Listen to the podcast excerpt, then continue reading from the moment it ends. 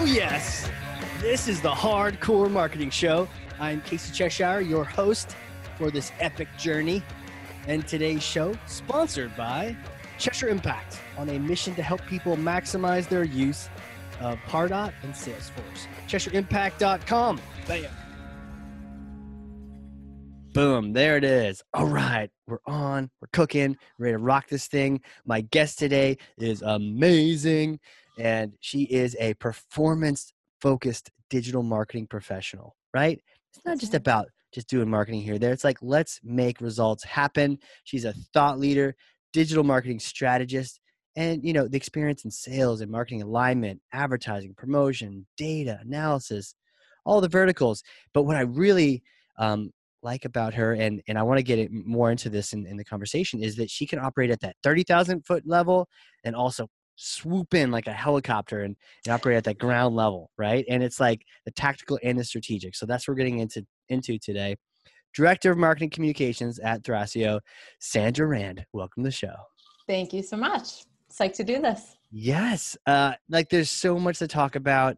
Um, there's so much to say. And let me just grab this thing here. Okay. Uh, here we go. Here you go. Thor's hammer. Take that and smash for me. Okay, you got it? Okay, good. Bringing it down. All right. Smash for me some kind of marketing myth, bogus strategy, misconception. Set the record straight once and for all. So, my big thing right now is that the demand gen playbook is tired. Ooh. It's tired. It's, it's like, it's. We've been there, done that. You know, we need a new look. I right. think uh, the pandemic was the absolute forcing function that performance marketers needed, B2B marketers really needed um, to just rethink the playbook. I think, yeah. you know, we've been cycling through ebooks and white paper downloads and webinars. And, you know, now with everyone staying at home, our in-person meetings are um, are forced to be digital and so we are webinared out we are in digital event overload um, and I think there's a ton of opportunity for people to get creative and sort of rethink these things. I mean, how many, I've been hearing so much, how many people download an ebook and never read it? Right. Or, or sign up to download an ebook and then it sits in your email. Or how totally. many people, you know, sign up for a webinar, never attend, say that's okay, I'm going to get the slide, the slides and the recording later, and then they never access that information either. It is tired. It we need to create something more innovative, more uh, creative, more engaging, and just be really respectful of people's time and their balance right now. We are all trying to do a million things. Stay healthy, right? Stay at home, probably. Uh, you know, try to have some semblance of a life. Um, we're all juggling way more, and and sort of the ebook webinar cycle is tired. We're done with it. We got to do something else. Yeah, yeah. So I, I see that, right? It just, it's like continuing. I feel like we almost we're doing more. Too. I feel like I've even been doing more webinars lately, um, and I kind of like them and I enjoy them. But you're right, like the the standard play, we can't. So, I mean, do you have any magic answers for us? How do we get more creative with this? Is yeah. Just, what do we do? I mean, so I think, you know, it really, one, we got to get out of our comfort zone. We yeah. see numbers and we eh, correlate leads with success. Um, and I think it's time to really sort of reconcile what's happening at the bottom of the funnel. Are these people really converting at a place that you want them to? They're bringing mm-hmm. in leads, but are these leads high quality? And what are they doing at those really pivotal points of the funnel? Um, and so it's like, you know, if webinars are doing well, which don't get me wrong, there's plenty of people that are saying that they're still working for them, sure. but it's time to recreate the content around that. No one wants to be spoken at with a slide deck anymore. You know, people are are you'd be lying if you said that you pay attention and focus on a webinar without clicking around on another browser opening other tabs doing some work while you listen and you sort of yeah. half listen and you know it needs to be open and engaging i think people are craving more connection with thought leaders mm-hmm. um, you know opening things up to a q&a allowing audience members to be on camera you know you get that webinar vision on zoom or on gotomeeting where everyone's sort of cloaked and the only people you see are the speakers and i think mm-hmm. to connect with people you really really need to open things up and create more of a community around your content.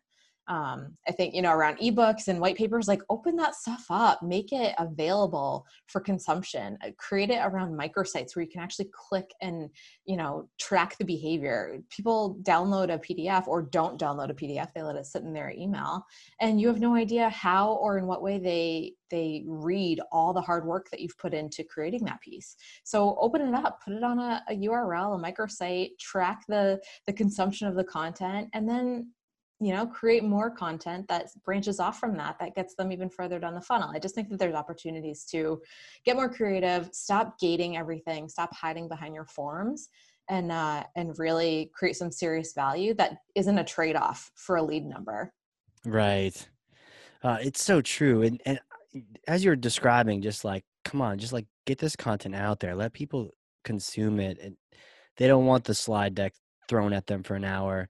And as you're mentioning that I was literally on a sales call yesterday. Really cool guy, really cool dude. But like I and they were they they said if you join this call, we will give you forty five dollars. So I was like, okay. Yeah. on Amazon, like, okay. Sure. and and uh, it's almost like if you're gonna do that, like make sure they're talking to the right people and, and I was trying to like, dude, I, I don't want to waste your time, but if I need right. to here for the forty five dollars, like I'm, I'm, getting work done. You know, it's like it doesn't.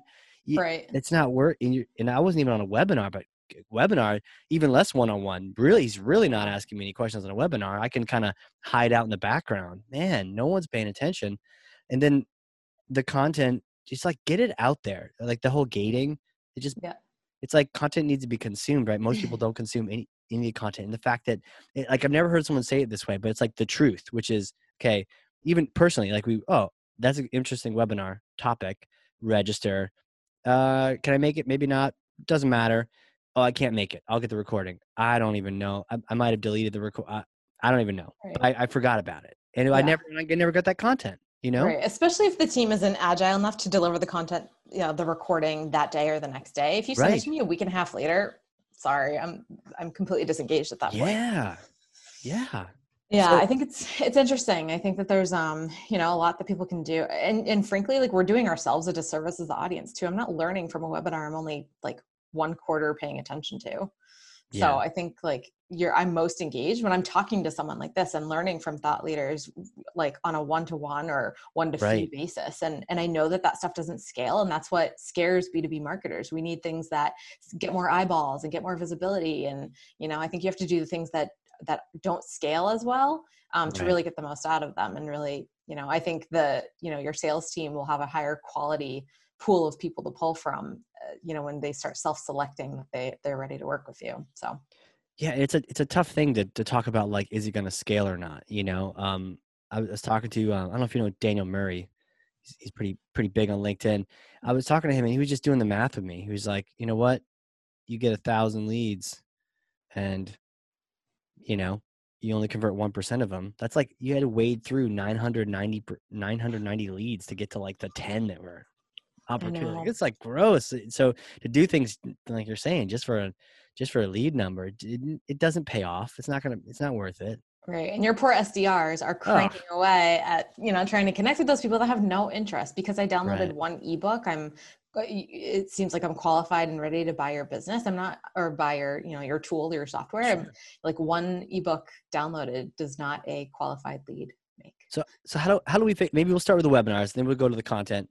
How do we fix webinars? Maybe just like throw out some ideas or we can kind of riff off of like You've already started that too, but like, okay, we said like, don't do the slide deck, just speaking at me, show some faces. What other kind of things do you think we could?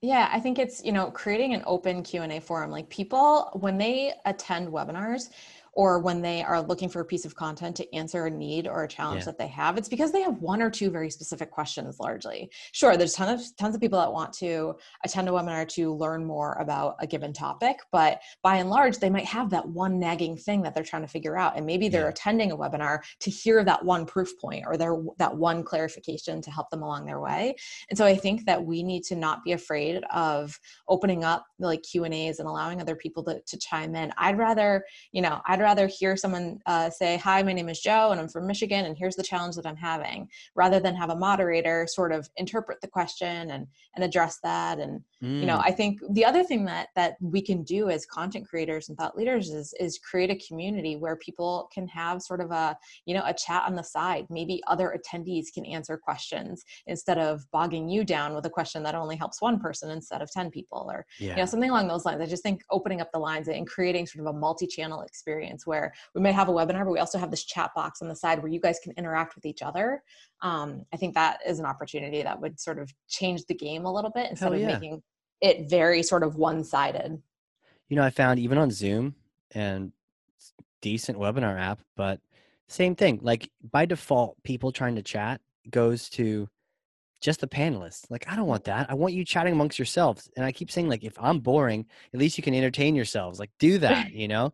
But you have to manually switch it. So I'm constantly like, switch it. So it doesn't just send it to me, send it to every send it to everyone. Chat amongst yourself. So when people are saying, like, hey, I'm in Australia, or hey, I'm in, you know, Oregon, you're like, that's cool. Like everyone else should see that, not just me. That doesn't help everyone else. Like that makes it more intriguing for everyone.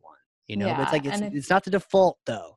The old right. playbook is the default yeah for sure. It's it's the i want to control the scenario. I want to control the the funnel. I want to control the form and the content. And you know i think just relinquishing those little bits of bits of control where you allow you know the people that are listening to your webinar to communicate i think you know very full disclosure i don't know if people still do this but you know earlier in you know my career, we used to listen to webinars and maybe go on Twitter with the hashtag. I don't necessarily see webinars with like a, hey, join the hashtag and talk amongst yourselves, or a conference. You would go to a conference and talk amongst yourselves on Twitter with the hashtag. And yeah. I don't know if that's people aren't doing that anymore.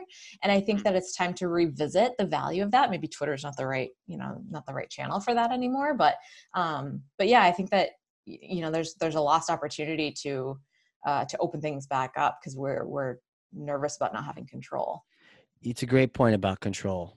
It's a really great point. You know, we talk lead numbers, we talk results, but is it just us trying to be in control of things? And maybe we need to just try not like let it go a little bit and let people do what they want to do and not try to like force them through some shopping shopping mart where they have to go through this and this and this. It's like, oh, let let them roam around yeah i think you know we have we have forecasts that we have to hit and yeah. and you know i think we have lead numbers that we're we're nervous about not hitting and so that sort of forces us to to keep everything in a nice neat box where we can sort of manage that and move it you know further down the funnel and um, i just think especially now where we're all home or a lot of people are home and a lot of people are not sort of getting that interaction from like a, a professional and and workplace standpoint yeah. there's creating more opportunity for community to be built around your brand and your content and your thought leadership will just benefit a brand um, far more than sort of keeping things one-sided. Oh totally.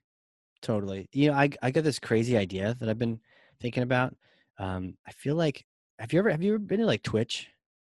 Have you heard yes. of that? Yeah. Have i'm not ever, intimately familiar but i know of it. Right. Have you ever watched anyone on there? Um, so is it mostly video game people mostly Okay, yes. So my husband does more of that, but yes, I'll look over. His. Is he shoulder. on there? Is he like a Twitch rock star? No, I'm playing playing Call of Duty all day. I'm trying to encourage him to do that. I'm like, another little uh, income source is not the worst right? thing in the world. You're like, if you're going to be playing games all day, at least make money off of it. Come on, right? man, let's exactly. go. Get to work here. Yeah. Um, uh, so I've um, not so much the Call of Duties, but there's some more strategic games. While I, I've watched people like before I buy it, it's kind of like I'll go research it and watch someone really smart just like playing and be like, okay, this isn't the preview. This is him actually playing this. So I want to play this too. And I'm like, oh, it's actually intriguing. And there's something about watching someone really good at it play because then you're like, I'm like, I'm the opposite. I would be like really bad at it and I'm to suffer, but it's kind of cool to watch him play first. Maybe thinking that like I could borrow some tips when I go to do mine. Um, but I found that Twitch is very, very interesting because the people on there, um, the, even the, the few couple that I've watched, super nerdy, but really good at managing yeah. a crowd. Like a crowd of hundreds of people, thousands of people, way more than our silly webinars. Right. right? And, and they're, they're not so polished. They're not overthinking it. They're not yeah. creating these like yeah. sort of perfect methods of content. Yeah. Right. No, it's, hey, it's... hey, Sandra three six four two. Hey, good to see you. How how's your puppy doing? You know. Right. And then somebody donates. Hey, thanks casey thanks for the you know the five bucks appreciate it you know Yeah. while he's still playing something and yeah. You're like and then then people are voting there's a poll like oh how's this going to go or which way should i go on this thing should i go left or right should i attack those people or not let's vote and everyone's Choose your own voting adventure. and Yeah. they're all commenting like that'll be terrible Right. Could you imagine a webinar starting out that way? Like, hey, here's the thought leader that we have. Here are the four topics we can like you guys vote and we'll hash on that topic for the first 30 minutes. Like I haven't seen any sort of like, you know, anything like that where where it's sort of like, hey, choose your own adventure webinar style where we'll talk about the exact topic instead of something at a at a broader scope. Seriously. Yeah. I mean, that, that would be the way to go, right? It's almost like I've heard of like the unconference. Everything is like up in the air. Of course, you may not even go to the unconference because you don't know what it's going to be about. But the idea of like, oh, let's vote with our feet of what you want to hear about. Um, But just giving people more control. But these Twitch people are so good. And then people are paying to watch them.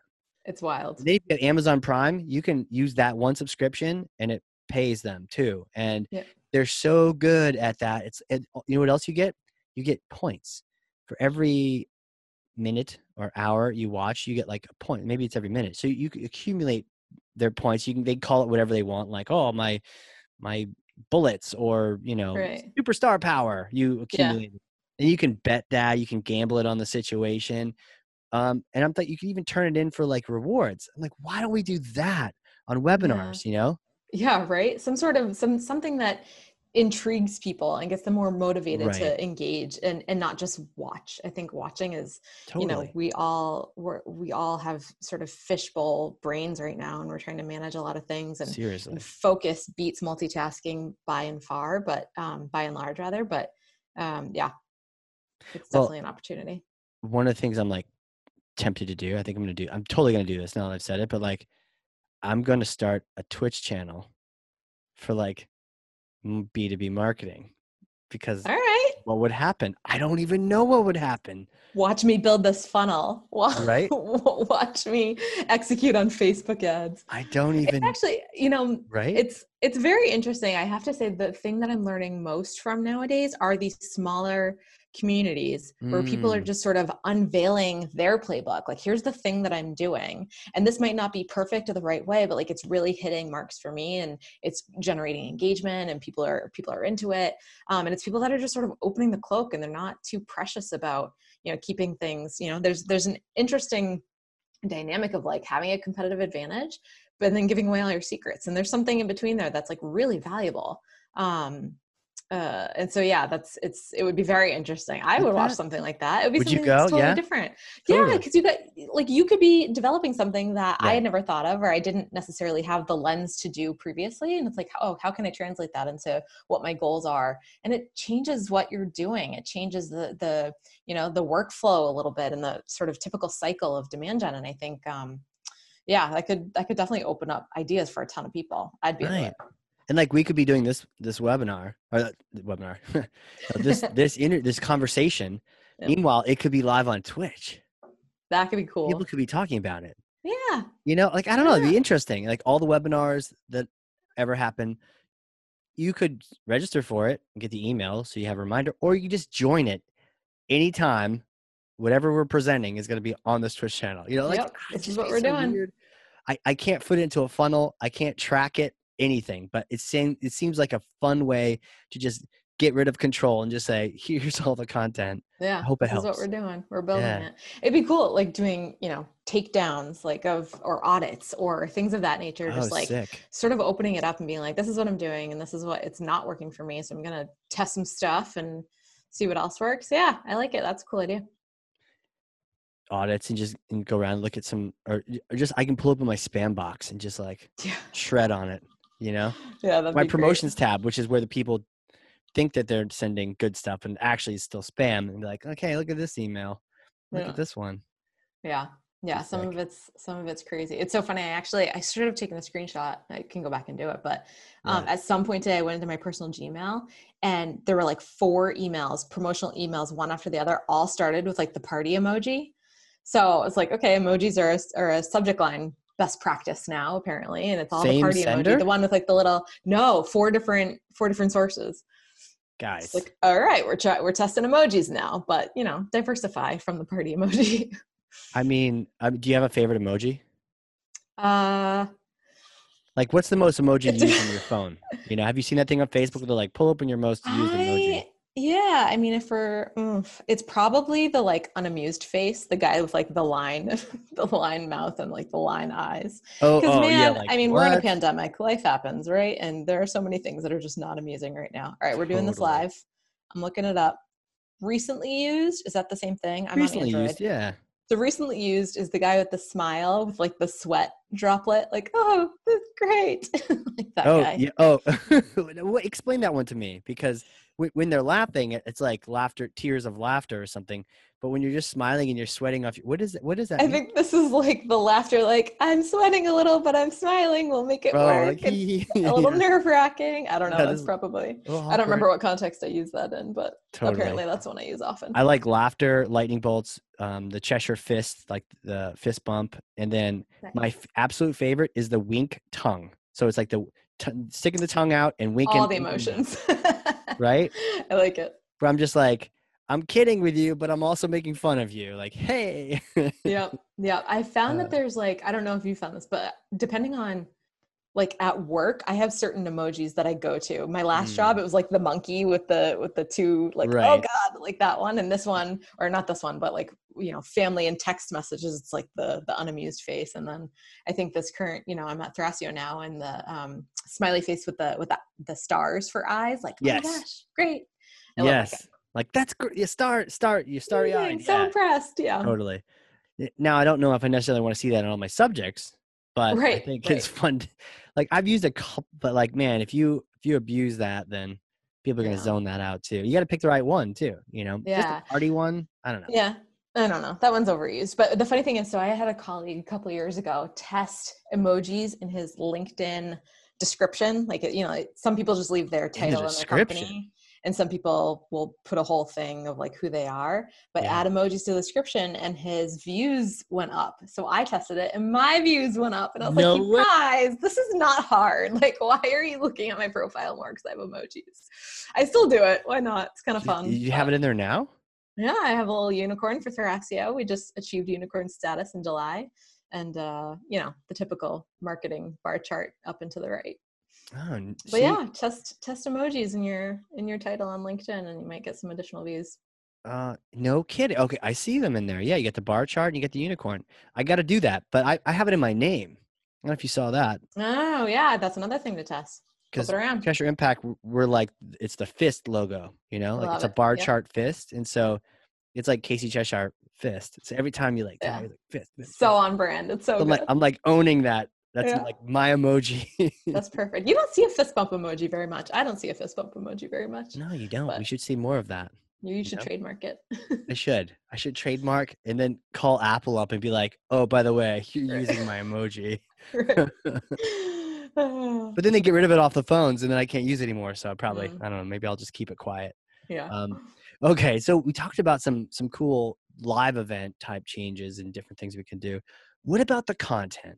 It the the tired old white paper. Like, do people even read white papers? What's the I deal? mean, yeah, I mean, it sort of depends on what you're looking for, right? If you Right. need like solutions focused descriptions of things, like a white Right. paper is sort of it. Ebook is a little less commitment and uh, a little easier to read, shorter snippets, that sort of thing, and a little bit more creative is sort of how I associate them with. They're by and large the same thing, but Right. uh, yeah, you know, my thing with with the challenge is that you have to have um, you have to have the capacity to understand how people are engaging with your content and the pdf is the wrong vehicle it's Hmm. not trackable it, it can be trackable if you have the right tools and if you are develop sort of developer minded you, you can sort of place things in the right place but um you know and i just learned that a little a little while ago in terms of being able to understand engagement of pdfs but if you're sort of an everyday b2b marketer i think that the default is to use a pdf and i think that Right. there's just better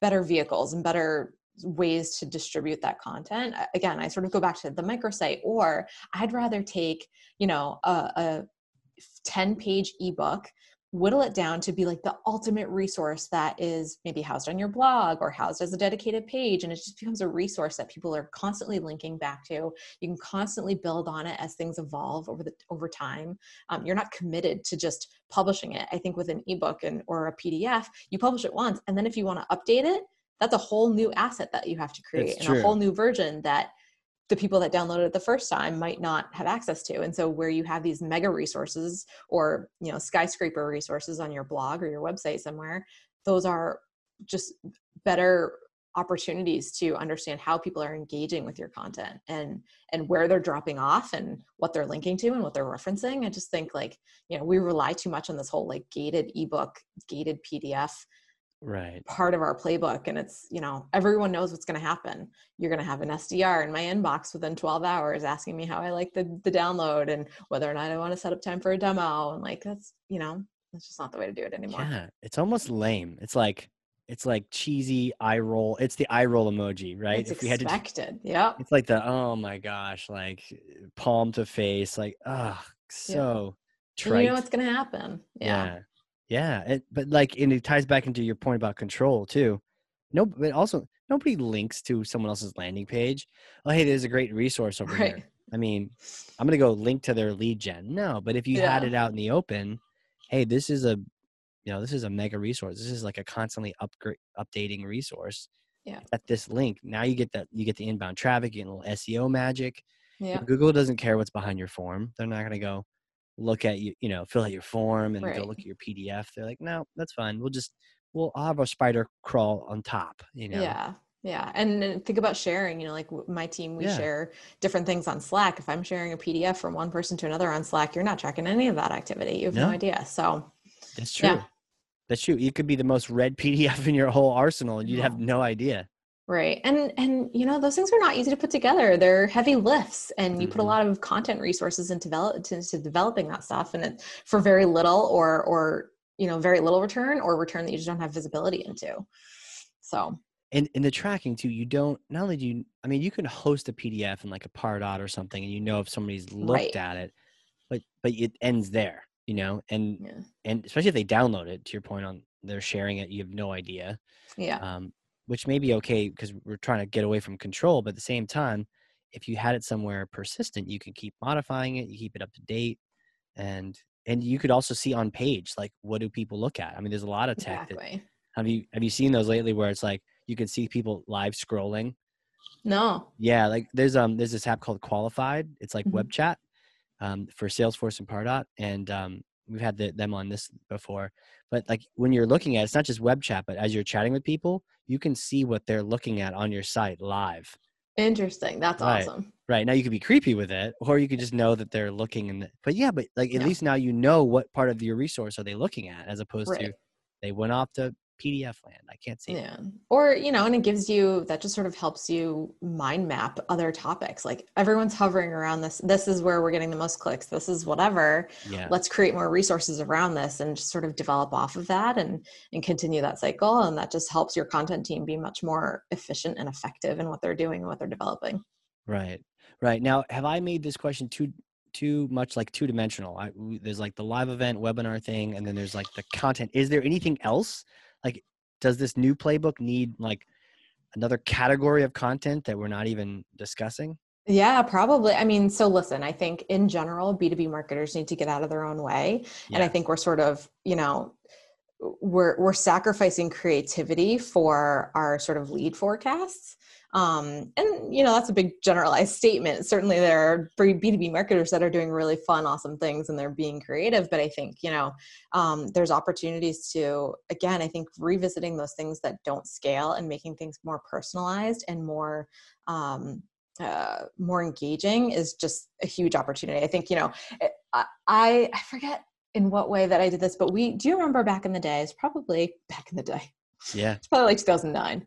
Um, HubSpot, which, which apparently did, is a long time ago, but like I'm uh, dating uh, myself, right? Like you said 2001, I'd still think like recent, but apparently it's not even recent anymore. Right, right. So like 2009, HubSpot used to do HubSpot Live. Do you remember that?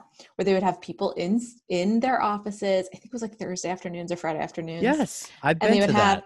That would kill right now. It was like Mike people, Volpe and somebody who made fun of him the whole time. I forget her name, but they were great. They Yeah, were super like they would her. banter off of each other. Yeah. And um, that content would kill right now. I think like, you know, having something perpetual, live, scheduled every week, you know, not every company can sort of pull that off, but if you dedicate the right resources to it, they covered news, they covered trends, they had guest, you know, people, and it was live. You could hear people in the office sort of booing and cheering and like sort of weighing in on the things that they were talking Yeah. about. And it was imperfect. And I think that that right. is something that people want to see more of sort of these polished assets that sort of one and done approach is um you know something to be evolved i bet i think you know we sort of again need to get out of our own way from being perfect and um and sort of polished and just start putting stuff out there i think Yeah. like the the raw content especially hello like my kids are in in school today they have a hybrid model but if they weren't in school like they'd be you'd see them back there like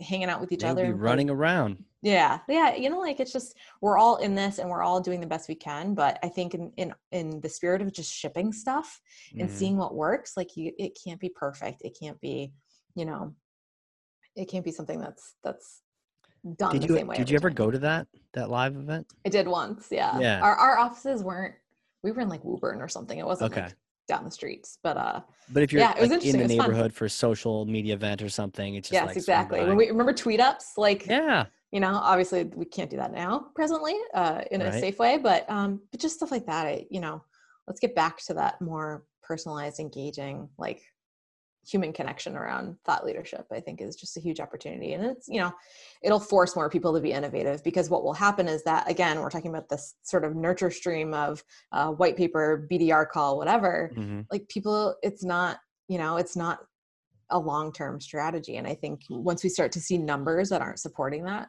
we're going to be forced to sort of rethink the playbook. We'll have yeah we'll have to get out of it. Just the numbers don't support it.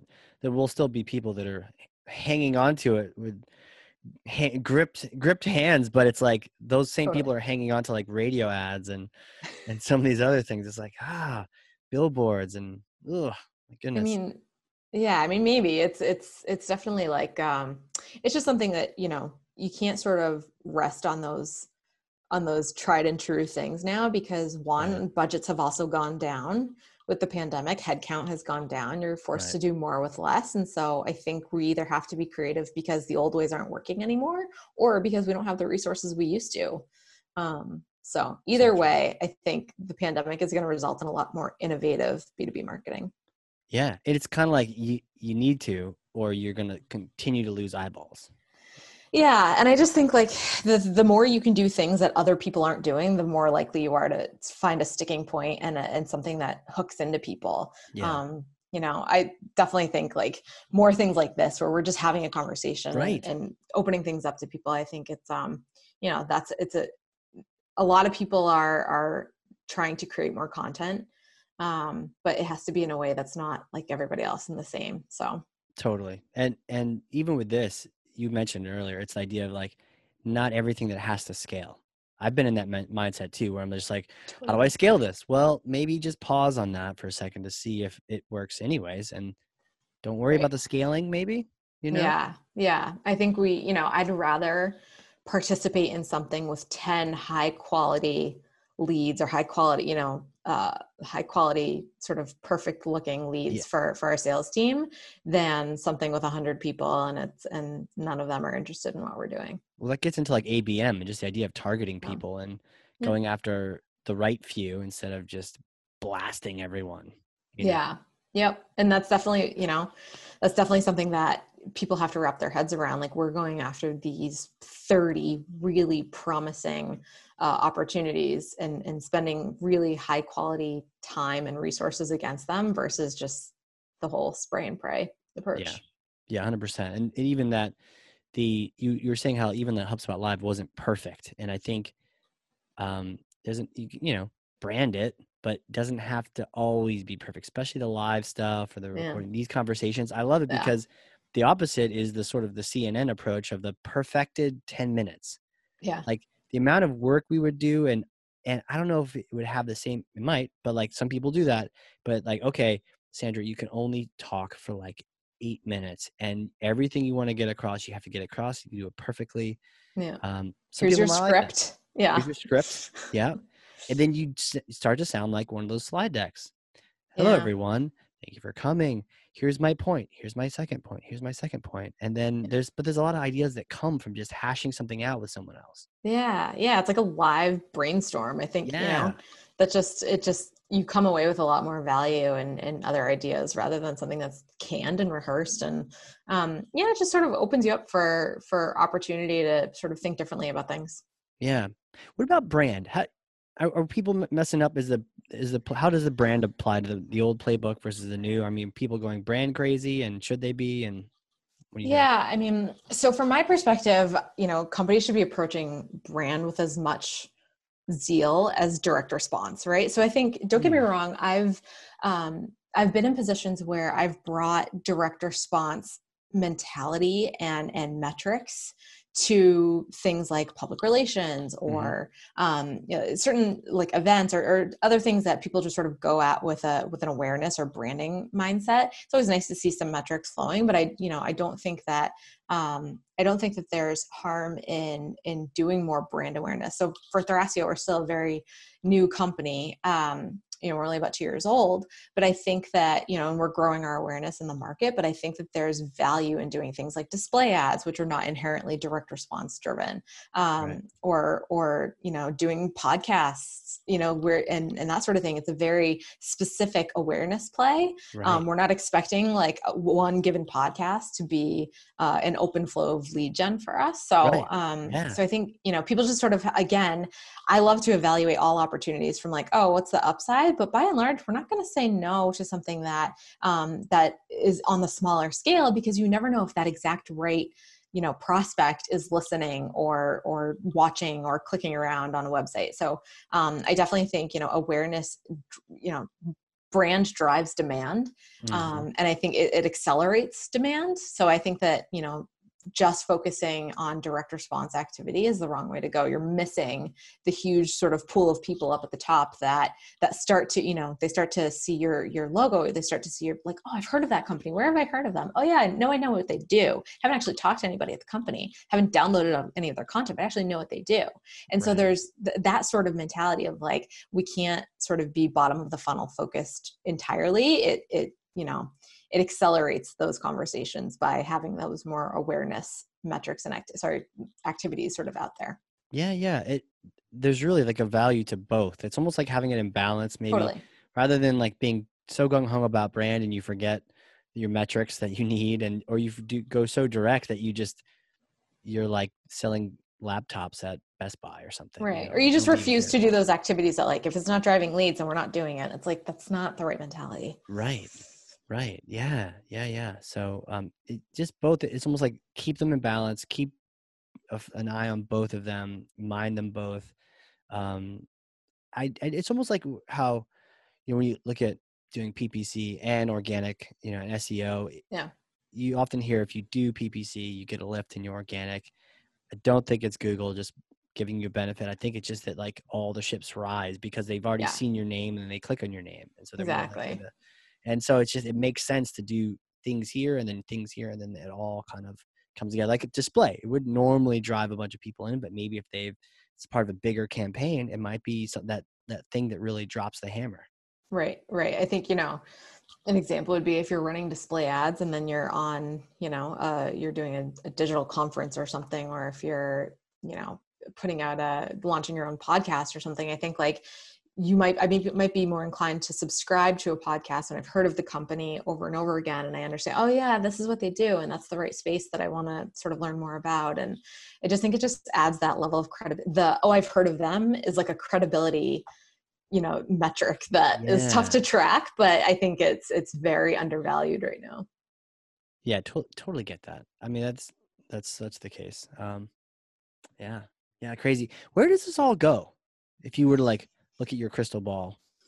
No, it's interesting. I think, you know, we talked about ABM a little bit. I think that companies of all sizes are going to sort of hone in on that a lot more. Um, mm-hmm. And a mm-hmm. lot of companies are sort of cr- creating those resources that are um, applicable to sort of a, a, smaller pool of, of prospects. Yeah. I definitely think that brand is, I think the brand accelerating demand is something that it, people are going to sort of reconcile and understand that, you know, we have to do the things that um, that just generate more awareness and aren't inherently lead generating activities because there's something in, in that familiarity of knowing what a company is before you're in a need state before you have to you know have this challenge that um, that they might be able to solve and so i think that we'll see more uh, cmos more b2b marketers sort of wrapping their head around doing things that are um, just sort of awareness driven um, right. and, and and not sort of being like i said not being um, tied to this this lead forecast and really valuing quality over quantity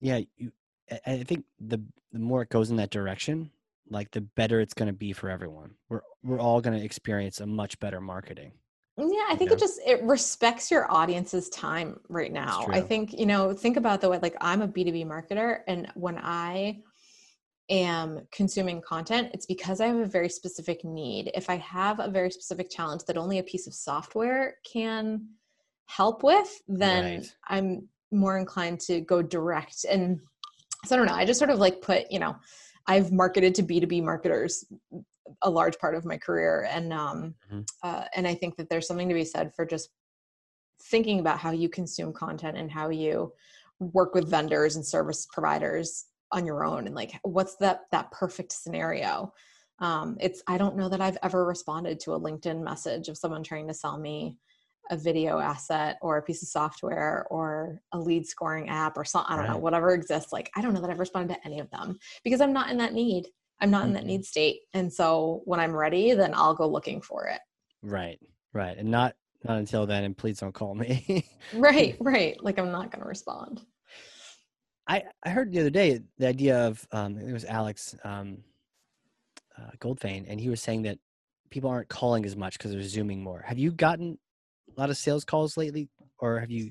Is everyone on Zoom these days? So I've worked from home for about ten years. Yeah, I don't know that I've ever gotten calls. I might have got. I I also use a fake phone number in oh, forms. Good. Like I don't I don't want calls. No, I don't even I, I, don't even talk to people on the phone that I know in real life. Really? So no, if you call my phone right now, my voicemail will pick up and it will say, Thank you so much for calling. Please do me a favor, hang up and text me at the number you just dialed. I tell people to text me. I don't want to. Really? Yeah. You, now, you do not like calling in general?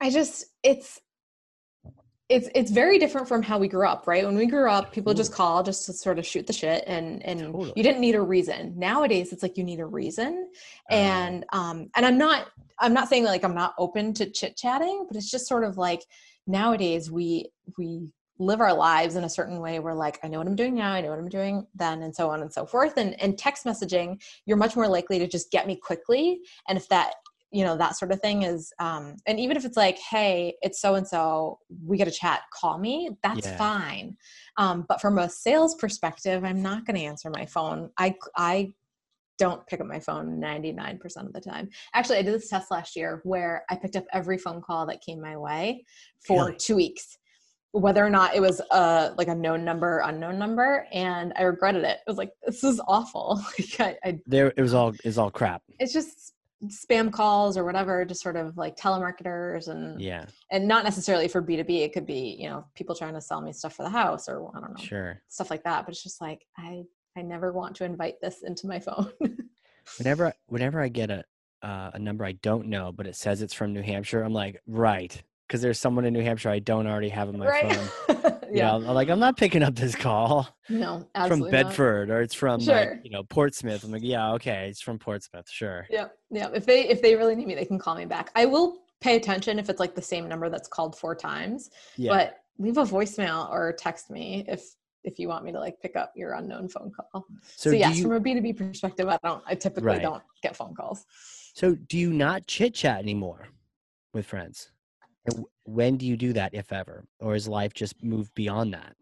I don't, so I'm definitely, you know, sort of in the life space that I'm in right now. Sure. It's definitely more like, hey, let's get together let's go and do this thing. We'll get coffee, we'll get dinner, whatever. Definitely pre-pandemic. Now it's like, all right, let's do a Zoom chat. Right. Um, Zoom happy hour.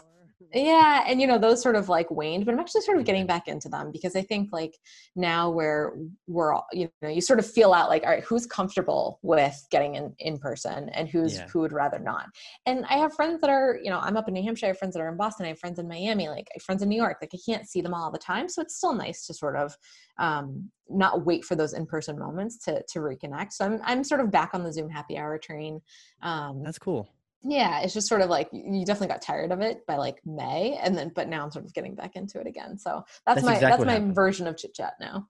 That's exactly what happened. I because i remember the first couple months i was terribly unhappy because i need totally. to be out there flapping my little butterfly wings right? Yeah. so like i'm grounded. So it's like uh and so the happy hour was more of like one of i don't know convalescence or just like right. trying to like feed my inner wound of not being able to go out. But I eventually got over it, adjusted, and now I'm kind of cool with it. But I think it makes sense to kind of revisit it and more of just like, okay, this is what we're doing. So let's yeah i mean something. we're you know this is going to be a long term thing and sure. and again like i said there are some people that are comfortable with being in person that's great so right. you get that sort of in person engagement and like chit chat and just social connection with people.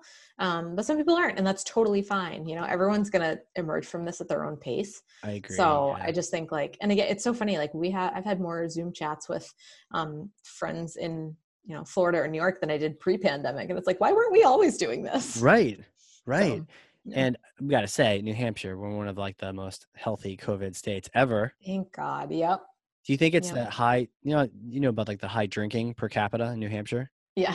like we're like number one. We're like absolutely number one. I think maybe Massachusetts helps us with that. Sure. But um, but yeah, hey, we're number one. So maybe that's what's right. COVID at bay. You know, is that we drink more right. per capita up here. Right. We have that like some sort of internal medicine.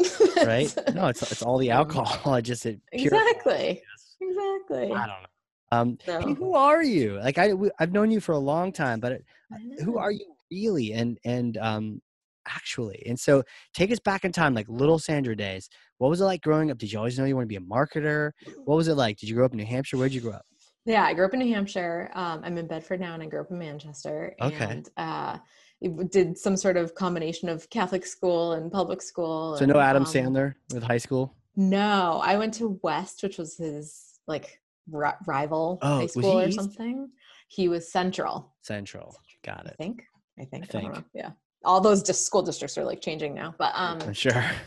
Yeah you know truthfully truthfully i didn't really know what i wanted to do until i think i saw like i don't know high school age i saw there was like a some sort of mtv used to do true life mtv like they started the reality show sort of concept like the real world or something yeah right? stuff like that and someone was doing public relations. Now this person was doing pr in New York, big time, Ooh. rubbing elbows with editors and all that sort of thing. And I was like, ooh, that looks fun and social. And I was definitely more of an extrovert as a as a younger kid than I am now, but um, that looked fun. So I pursued a career in public relations. And after I graduated, it, I went into um, tech, like high tech PR. Okay. Like, in Andover, Massachusetts, not New York. Right. And so I was like, well, this wasn't exactly what I thought it was going to be like. So exactly what you um, signed up um, for. Yeah, I think you know when I was little, I, I, was super outgoing, and I wanted to be on theater, like or on Broadway in theater, yeah. and I wanted to sort of do things that were more outgoing and social. And now I've sort of carved my way into this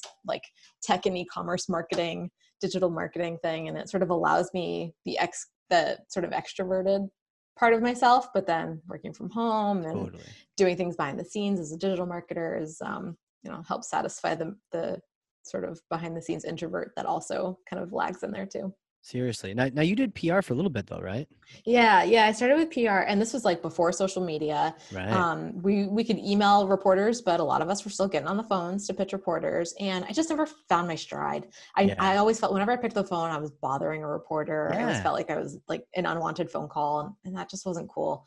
Um, and I just never really it never really worked. And then there was um this this client that we had that we would do their email marketing and huh. i had the opportunity to be on the account and it was like i don't i don't have to get on the phone and like bother someone to, to cover my client i can actually just code their email and taught myself HTML and it was like, oh, this is different. That's cool. And I'm not getting yelled at by an editor at the Wall Street Journal for interrupting their their day and their deadline. Right. And um, all right, let's try this instead. So I sort of started to understand, you know, the other thing that from a PR perspective, one of our clients was, do you remember the search engine strategies conference series?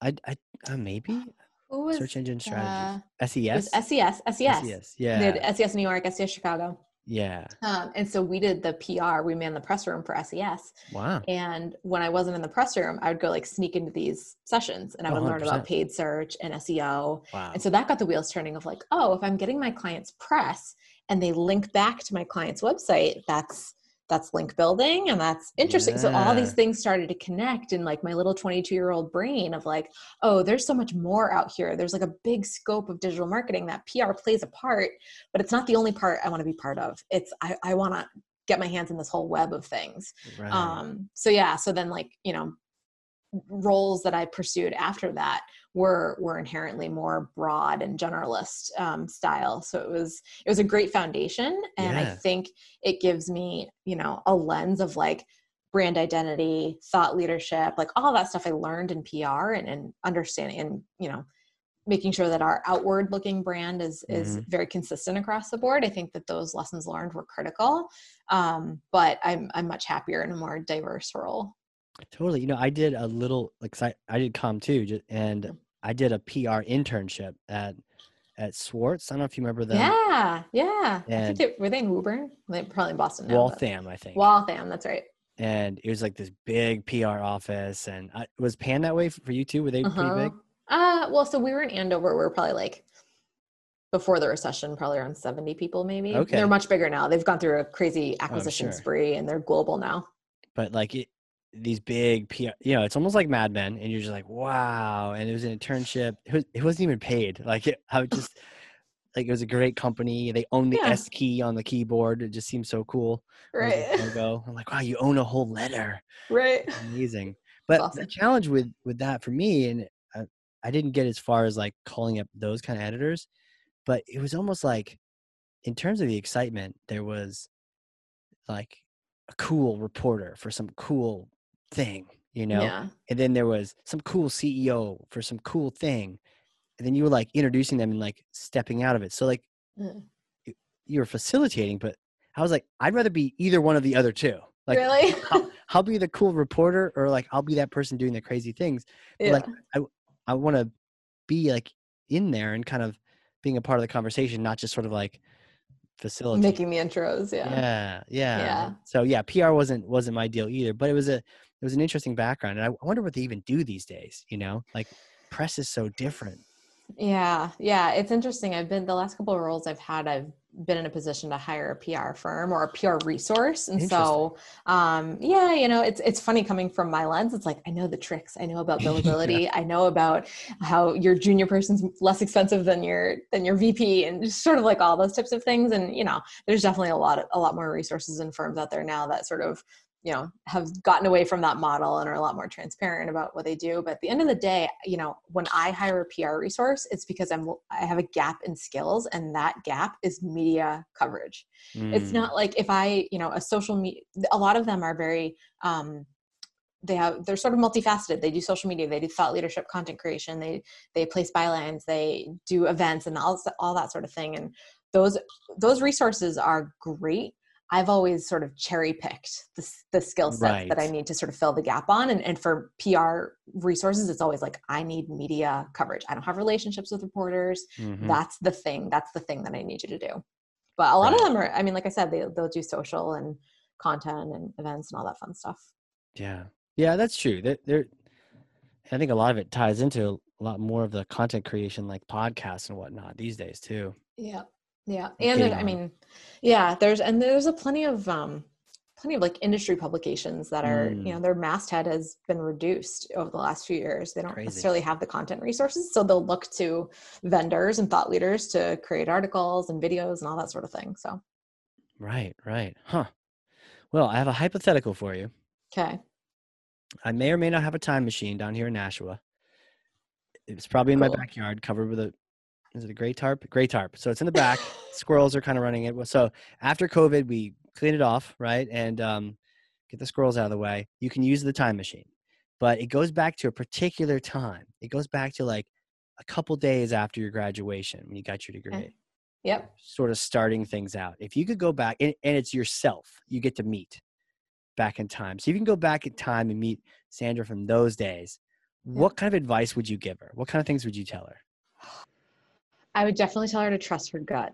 Mm. So I think there's a lot um, that happens in PR and digital marketing that is generated through common sense, frankly.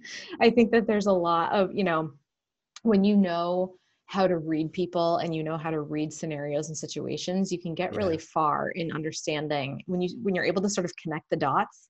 Um, that that will open up so many opportunities to be one step ahead of things. Um, and I think, you know, if things don't feel right, they're probably not. And don't be afraid to speak up. This is something that I'm trying to teach my kids right now is like, it took me until I was in my 30s, early 30s to feel comfortable asking dumb questions. You know, and I think I'd Right. rather sit there, young Sandra in a, in a conference room at the age of 25, would rather sit there in silence than try to clarify something or try to ask a question to to get more information. And that was just the wrong way to go you know Right. trust your gut and when you don't know something don't wait to ask get clarification um, and i only really felt comfortable doing that in the last like 10 years or so so that's definitely two things that i wish i did more of earlier in my career Yeah, there's something about just asking questions.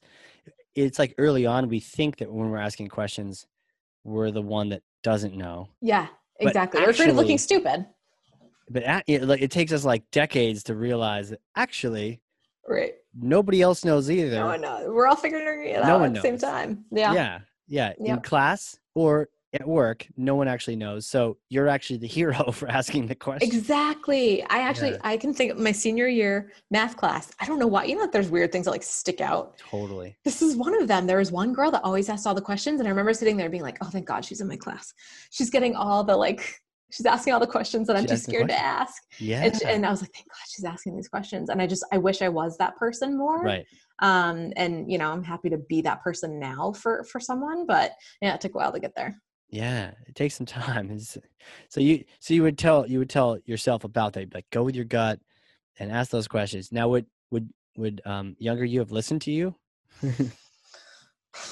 Probably not. have to shake her a little bit. Come on. Maybe think I'd probably be too self conscious about the question thing, but I think you know I'm I finally in a place where I feel really comfortable with myself Yeah. and, and just what I know and what I've learned through my career. There's you know there's imposter syndrome. Like Totally. I don't think that ever goes away, and I think you just have to lean into it and be like, listen, sorry if I sound stupid for asking this question, but I just need clarification.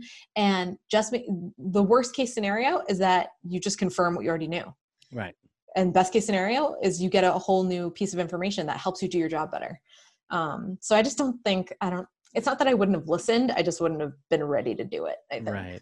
Right. And whether people think you're stupid or the teacher's pet or whatever doesn't have as much staying power as you think it does. Like right they may not even work here tomorrow, exactly and that person It may not even be in your class, or who cares? You're right and little do you know the five other people in this conference room of 30 also had that same question Right. so and if they didn't, fine. Okay. Now you know there's something that apparently everyone knows about and you don't. So probably something Great. to learn. now i'm up to speed yeah Yeah. Yeah. Totally. Man. yeah Ah, craziness. Craziness. So, um, yeah what are you doing these days for? You picked up any COVID hobbies?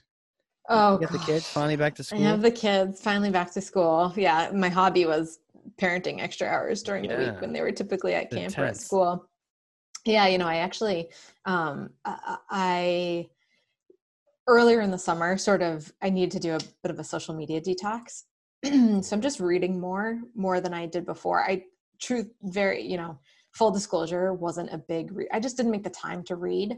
Um, and so I'm definitely picking up more books these days, which is Nice. nice. Um, what kind? yeah, I think um, right now I'm reading. I'm also uh, like a multitasking reader. I'm reading like three books at a time right now. I'm reading Building a Story Brand, Emotional Intelligence 2.0, and I just finished. Oh, what's it called? The mm, I forget what it's called. Like like Like, like the it. secrets the secrets of like not giving a fuck or like how how to Oh, not yeah, like yeah, yeah. ha- what is that called? What is that book? It was big a couple years ago, and it was I had it on my you know book stand for or my nightstand for for like years and i just finally was like all right i have been this that's the book that's what it's called yeah it's like the there's literally a book called that. I mean, is it a different yeah. one? yeah it's like oh, i'm gonna have to google now. Secrets of not giving a fuck humorous guide to stop. No the subtle art of not giving a fuck. Oh, that's subtle what it's art. from mark manson. It's probably very similar content but um yeah so it's you know that one i just finished but um now i'm going to double down on emotional intelligence 2.0 is a very easy read. I like that. Sure. Um uh and then story brand is obviously just honing that marketing skill Story a little bit more yeah. yeah for sure Yep. anything you recommend and by the way these are all nonfiction marketing books you're not you're not pulling in some fiction or anything like that I've tried. I've done like um there's a uh, an author named Sloane Crosley Hmm. and she does like short stories. I'm definitely more of a short story person. I just don't have the like I don't know. I I I, I don't get hooked easily and so a story a short story is like a, a good pace for me. Right. Uh, so yeah, that's more my thing. Definitely nonfiction is more my genre. you For sure. a I'm higher all about the like fiction I just, I guess. I don't know. I don't I, like if I'm going to just immerse myself in fiction, I'd rather watch it on TV or in a movie theater. Like it's a little less commitment that way. Like, um, yeah. And then I'm, you know, I'm big into sort of the, um, just learning, uh, just a sponge for learning Oh, more totally. information. So nonfiction has just always been like a thing that I turn to just to get a little bit of an edge on on additional thoughts and content. So Yeah, totally. It's it's cool to just keep learning and keep adding things. I've heard someone Yeah. say times now that like progress is happiness. Happiness is progress. you know? Totally. It's so funny. I was thinking about this. So I have a friend that runs um, like a, a fitness and wellness group, Oh, and nice. she's talking about goal setting. And I'm not some like I'm not a New Year's resolution person. Sure. I'm not a I'm not a goal setter necessarily. Progress to me is fun. Learning is fun. That is the Yeah. goal. Is like continuing to hone my knowledge in certain areas. And I think like that makes me incredibly happy. I'm not one of these like like set a goal put your three six nine month plan against it and what you're going to do every day to get there and it's like no if i momentum is great i think like you know and progress Yeah. is perfection that's a great a great quote and i totally i love it I, get with you that. on not mapping out every single detail of how I get there.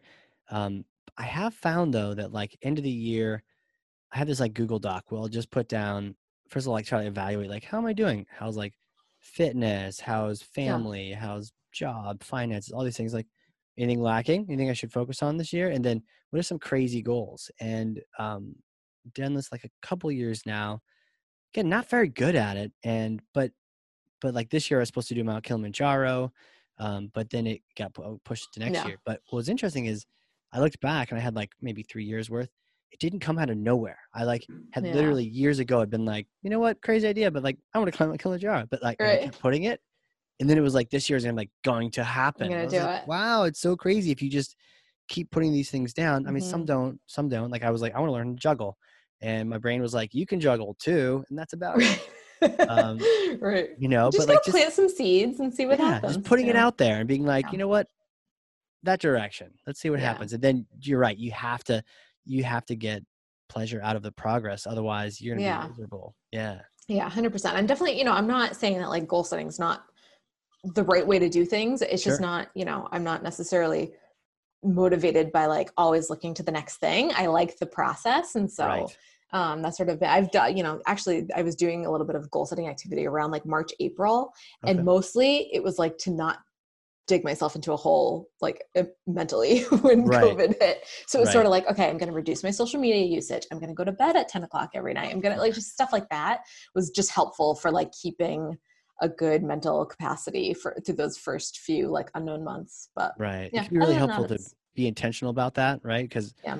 otherwise, you end up doing all sorts of weird things to to cover for yourself. And yeah and then your own sort of self-care and health stuff you Right. know, it's Right. just yeah you bounce back after that. yeah Um, I think for me, sometimes it's the challenges. for some- yeah like that kind of ties into so i like the progress uh, but i also like setting some kind of kind of scary goal like i don't know if i can do can i do it yeah like i'm i set a goal it was like two months ago of like push-ups someone was like try that push-up challenge join me in that i was like okay Yeah. so it was like a thousand push-ups in a month from from none you know and Yeah. so i was like okay this is hard but i had like a, there's like an app for Did you it do it yeah I- had this app called um push-up hero like Cool. Of course, push up hero. Now I'm Right. And then last year, um, last month, I tried to make it 2,000 because I'm like, let's just increment this. Yeah. But I, I found out quickly if you don't stay with it, it's it's like school. You can't learn calculus the night of the final, right? You can't catch up on. There's only so many push-ups Yeah. in a day. Yeah. So I was like, I didn't I didn't do it last um last month, but this month I've got a birthday coming up, which is making me feel really old. So I was like, Is it a milestone? birthday- what's that? Is it a milestone birthday? Yes. That's awesome. Yeah. And so it's I'm like, oh no. So I'm gonna do four thousand push-ups in like honor of like the big four Huge. zero. Yeah. So yeah. 4,000 push-ups, that's actually a lot of push-ups. And Yeah. first second day, my body's like mad at me. It's still mad at me. My stomach's mad at me. Everything's mad. But Yeah. so far, so good. And- But I, I know that I can't like drop off because then to make up for like a missed Right. there's so many. Yeah. Like 137 a day or some goofy number like that. So yeah. yes, well, you just gotta break them up in like. increments of ten or twenty, like different parts of the day. Yeah, exa- you have to. Right. Yeah. Because again, you can't leave it at lessons I'm teaching myself here. I can't leave it till the end of the month or the end of the day. Like, oh, it's Right. nighttime. Time to go to I bed. do 137 push-ups Yeah. before I have to go to bed. yeah. yeah. Wow. No, that's a good point. Like breaking down those goals into smaller pieces. I mean, it definitely it it at least creates that action plan that gets you going. Um, which a lot of people just start at the goal and then they're like, oh, it's hard. Right. I don't want, you know, it's you gotta hard, sort yeah. of start somewhere. Yeah. Yeah. And like literally after this podcast, I'm probably gonna need to do something because Nice. I need to, I'm looking at the clock. catch I'm like, uh up. oh, I'm going to bed in Right. a little bit. Like, what? Yeah. so, You're making me realize how much water I haven't drank today. Like typically by the end of the day, I've finished like one of these and I don't still got a lot left in there. I know the water thing is just a constant. I mean, there's apps for it. Have you ever done? Have you done done like a water app? There's No, I one where should. Something Every to time you drink harass a me. glass of water, it feeds a plant, and you can pick what plant. Oh, It's so cute. That's But- cute. Um, but the amount of water this plant wants you to drink is a little much. Like yeah. they should have a custom amount so you can like. Oh, yeah. Okay, well I can keep the cactus going with six, and then I can. Ha- if I really want to go with eight, I can get the you know this thing growing. But no, Yeah. it's like my plant was dying day three. Know, Yeah. and it's like just calling out to me for help. oh God, I can't like, I can't, to I can't fix you, plant. And then you feel guilty. It's like the Tamagotchi all over again. And my kids have one. Do, you, do your kids have one? Have they No, not yet. How old No. are they? Seven and five. Okay, I'm seven and nine. Oh, all right. Yeah. I'll have to look into it. They have this like uh I think it's something else on Facebook Messenger. They have a pet that they have Oh. to sort of fix and curate and play with every day. Either Yeah. that or they're just telling me these things so that they can get screen time, which is totally viable. Oh, my gosh, the screen well. time thing is crazy. Um, but like they, I actually was had their Tamagotchi last night. I don't know what I'm doing, but I figured out how to feed it cake, Oh my And- gosh. and it'll always say yes to cake. Hamburgers, it'll say no once it's full. But if you eat too funny. much cake, then whatever bad things happen. Ew. Yeah. And I like kept feeding it cake, and That's too I was like, "What are you doing?" And I was like, "Oh, just feeding your child a little cake, like just spoiling it, like uh, when I'm a grandparent Right, will right, do, like just yeah. spoiling, spoiling my grandchild here with cake." They're like, "Dad, like, no. Like it'll get sick," you know? Like, oh well, not too much cake then. Don't bring him over to Oh. grandfather's house, like. yeah, right. That's awesome. Crazy. That's So hey, where can people connect with you if they want to reach out? Just connect. Um, definitely on LinkedIn. So. Sandra Rand on LinkedIn. Um, I'm not not on Twitter. I'm just not on Twitter as much as I was. Seems I'm like a definitely. thing these days. It's uh, you know it's I I always have the best intentions. Like I want to go on there and sort of get back to where we're.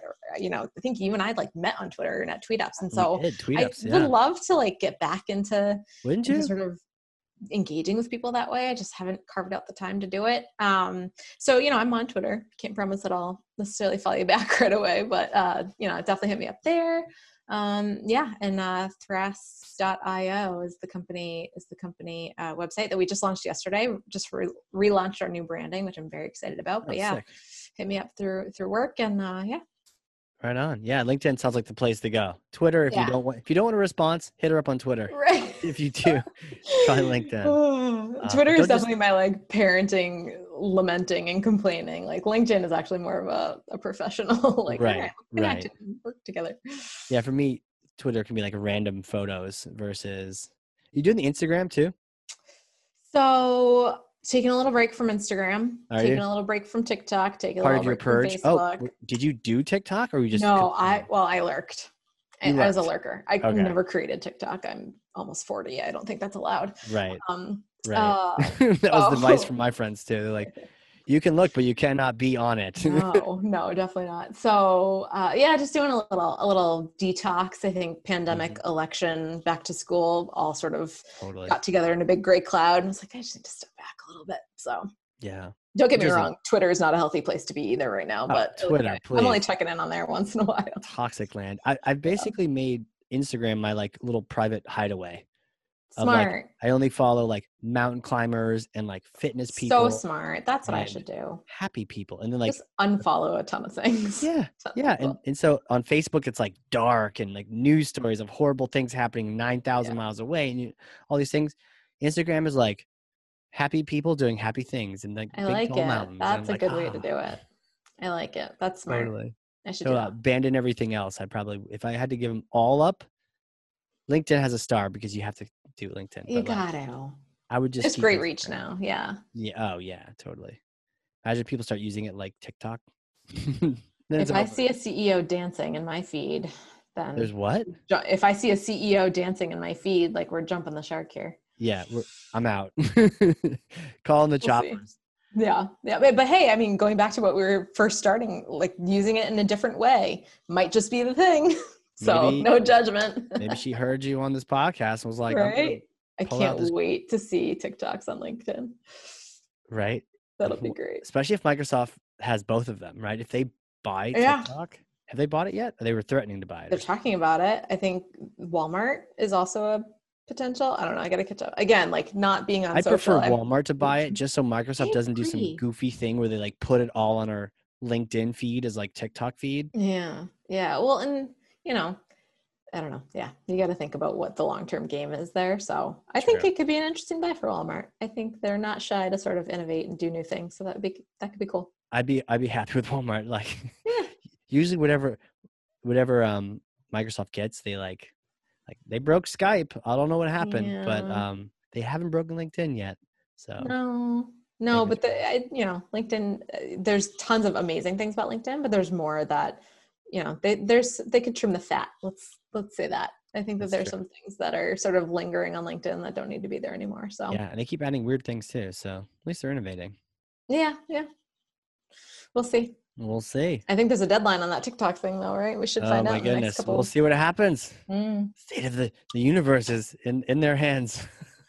we shall see. Oh man. Well, this has been awesome. Thank you so much for coming on here. yeah, of course. Thank you for having me. This is fun. Yeah, right. Just and that's that's the way marketing should be. Just like yeah, fun, just riffing and learning good. and chatting. I love it. Totally. Totally. Cool. And for those people listening, if you learned something, and I freaking know you did, because I've got two pages of notes front and back, then share this with someone. And the best way to do that is on LinkedIn or TikTok.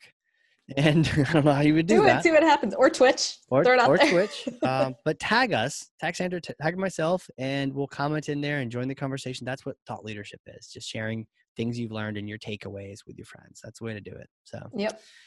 awesome. Thank you Don't again, Sandra. This has been the best. Yeah, of course. So great to chat with you. Right on. For those people listening, this has been the Hard Corps Marketing Show. We will catch you all next time.